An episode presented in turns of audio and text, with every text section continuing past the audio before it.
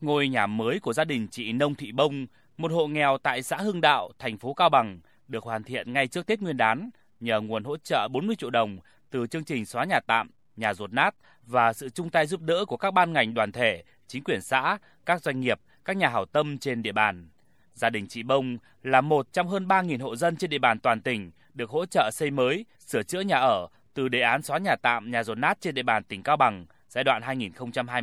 2021-2023.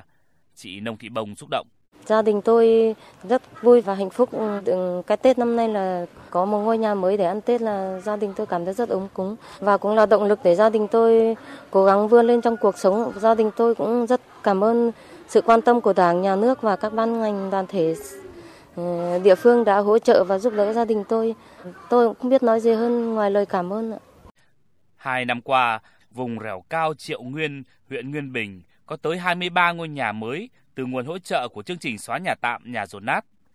Là xã khó khăn với hơn 95% là đồng bào dân tộc Giao. Nhờ làm tốt công tác tuyên truyền, chủ trương thực hiện hỗ trợ xóa nhà tạm, nhà dồn nát được nhân dân đồng tình, ủng hộ và chung tay thực hiện.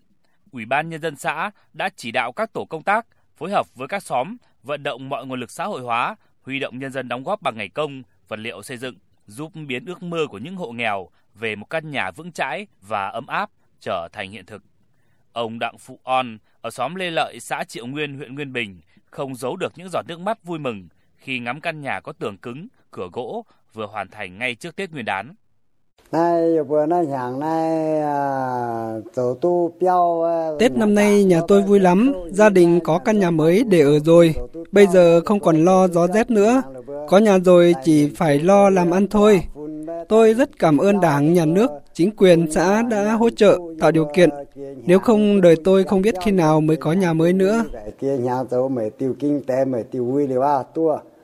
cảm ơn nhà nước và phu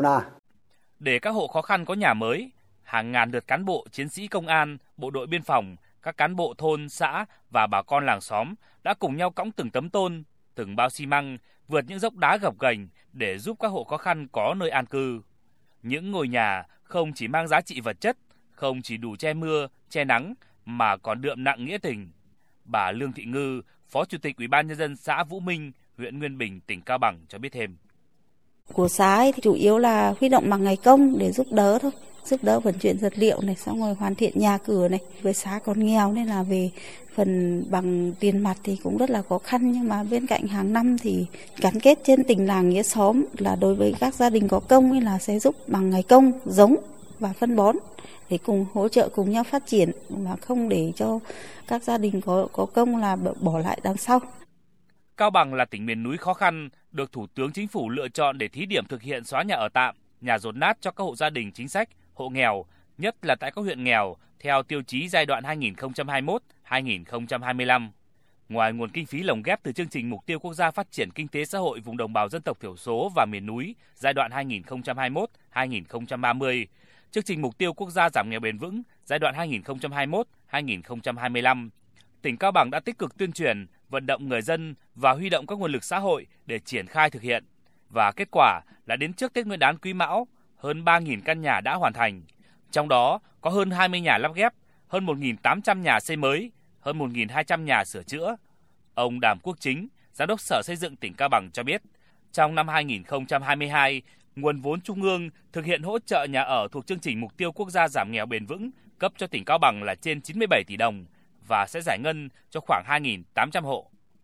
Sở Xây dựng cũng đã tham mưu tổ chức hội nghị nghiệm thu giải ngân mẫu tại xã Ngọc Đào, huyện Hà Quảng cũng có mời tất cả các huyện nằm trong cái chương trình tham gia. Từ đó nhân rộng mô hình nghiệm thu giải ngân ờ, đến các cái huyện, xã để hoàn thành cái mục tiêu kịp thời giải ngân cho các cái hộ gia đình trước Tết Nguyên đán. Sở Xây dựng cũng luôn bám sát,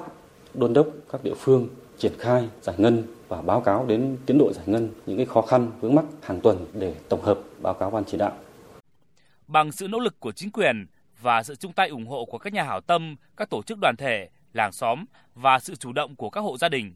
những ngôi nhà đã được hoàn thành trước Tết Nguyên đán đem lại niềm vui ấm áp, trọn vẹn cho những người nghèo trong mùa xuân mới và cũng là động lực để những người dân nghèo nơi biên cương vượt qua khó khăn, vươn lên trong cuộc sống.